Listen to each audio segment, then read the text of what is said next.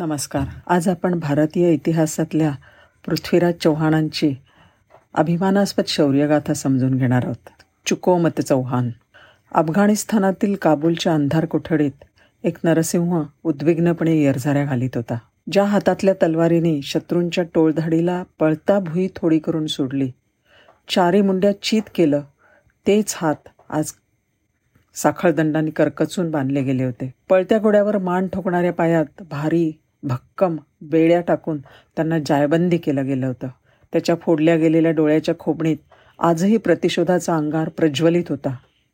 अशा या बहादर वीराचं नाव होतं हिंद शिरोमणी पृथ्वीराज चौहान. अजय मेरू म्हणजे आत्ताचा अजमेर. या रजपूत वीराने परदेशी इस्लामिक आक्रमक मोहम्मद गौरी घोरीला सोळा वेळा पराभूत केलं होतं. आणि प्रत्येक वेळेला उदारपणा दाखवत जिवंत सोडलं होतं. पण सतराव्या वेळेस मात्र त्याचा पराभव झाला. तेव्हा मात्र मोहम्मद घोरीने त्याला सोडलं नाही.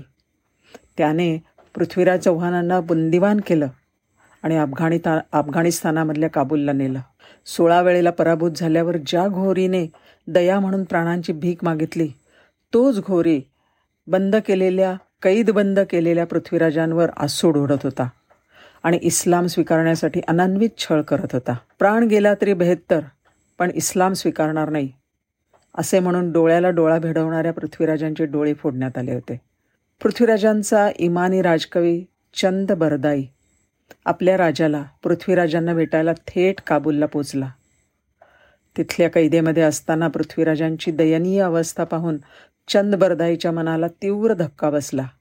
आपल्या राजाचे असे हाल करणाऱ्या गौरीचा त्याने सूड घ्यायचं ठरवलं. आपली योजना त्यांनी राजांना सांगितली. आणि विनंती केली हे राजा ह्या रा घोरीला आपण इतके वेळा माफ केले पण आता या सापाच्या अवलदीचा वध करण्याची वेळ आलेली आहे. चंदबरदाई घोरीच्या दरबारात आला.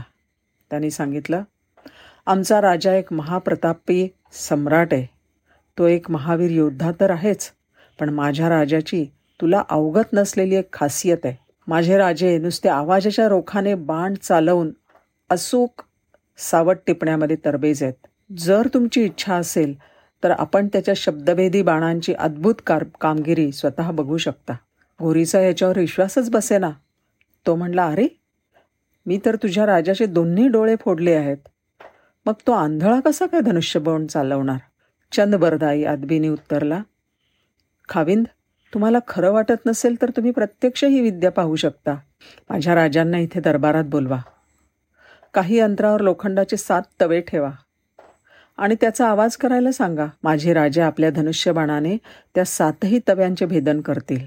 मोहम्मद गोरी कुत्सितपणे हसला आणि म्हणला तू फारच प्रशंसक आहे तुझ्या राजाचा. पण लक्षात ठेव जर का तो तुझा राजा ही कला दाखवू शकला नाही तर भर दरबारात मी तुझे आणि तुझ्या राजाचं डोकं उडवून टाकेन. चंदबरदायनी घोरीची अट मान्य मान्य केली. बंदीगृहामध्ये पृथ्वीराजांना घोरीसोबत झालेली बातचीत सांगितली. दरबाराची सविस्तर मांडणी त्यांना विशद केली आणि दोघांनी मिळून आपली योजना आखली. ठरल्याप्रमाणे घोरीने दरबार भरवला. हा कार्यक्रम पाहण्यासाठी आपल्या राज्यातल्या सर्व प्रमुख अधिकाऱ्यांना आमंत्रित केलं. भालदार चोपदार यांनी मोहम्मद घोरी दरबारात येत असण्याची वर्दी दिली आणि घोरी आपल्या उच्चासनावर विराजमान झाला.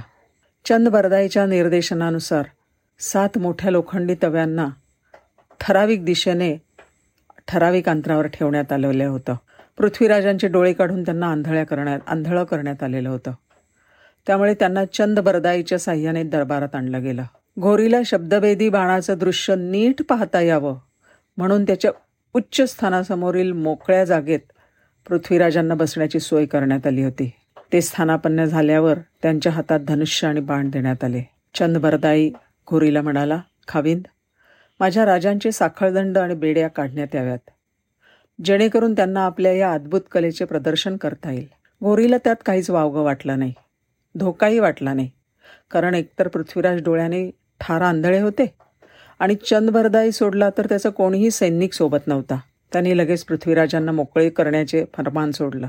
चंदबरदाईने आपल्या परमप्रिय राजाला चरणस्पर्श करून सावध राहण्याची विनंती केली. त्यांनी आपल्या राजाचे गुणगान करणाऱ्या बिरुदावल्या म्हटल्या. आणि त्याच बिरुदावलीच्या माध्यमा माध्यमातून आपल्या राजाला संकेत दिला.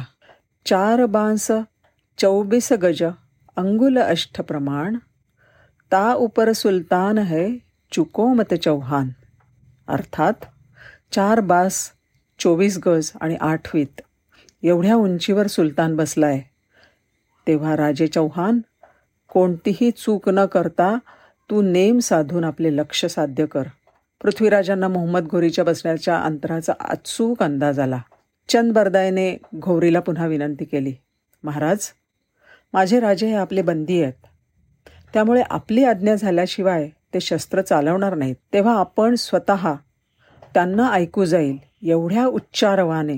आपण स्वतः त्यांना ऐकू जाईल एवढ्या उच्च रवाने माझ्या राजांना बाण चालवण्याची आज्ञा द्यावी. मोहम्मद गौरी या प्रशंसेने फार भारावून गेला आणि त्याने मोठ्यांदे उद्घोषणा केली. चौहान चलाओ बाण चौहान चलाओ बाण चौहान चलाओ बाण. घोरीचा आवाज ऐकल्याबरोबर पृथ्वीराज चौहान यांनी आपल्या धनुष्यावर चढवलेल्या बाण्याची प्रत्यंचा ओढली आणि बाण मोहम्मद घोरीच्या दिशेने निघाला.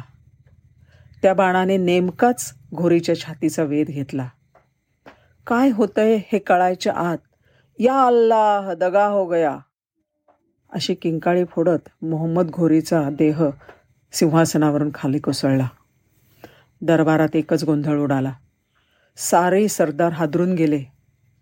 तीच संधी साधून चंद बरदाई आपल्या प्राणप्रिय राजाच्या जवळ आला. त्याने घोरी मृत होऊन कोसळल्याची बातमी आपल्या राजाला सांगितली. आपल्या बहादूर राजाला वंदन केलं. दोघांनी एकमेकांना आलिंगन दिलं. चंदबरदाई आणि पृथ्वीराजांना याची कल्पना होती की गौरीचा मृत्यू झाल्यावर त्याचं सैन्य छळछळ करून मारणार. त्यामुळे आधीच ठरवल्याप्रमाणे दोघांनी एकमेकांवर वार करून वसंत पंचमीच्या शुभ दिवशी माता सरस्वतीला आपल्या प्राणांचे अर्घ्य दिले. पृथ्वीराज चौहान आणि कवी चंद बरदाई यांची ही आत्मत्यागाची शौर्यगाथा आपल्याला सर्वांना अत्यंत अभिमानास्पद आहे. वंदे मातरम. धन्यवाद.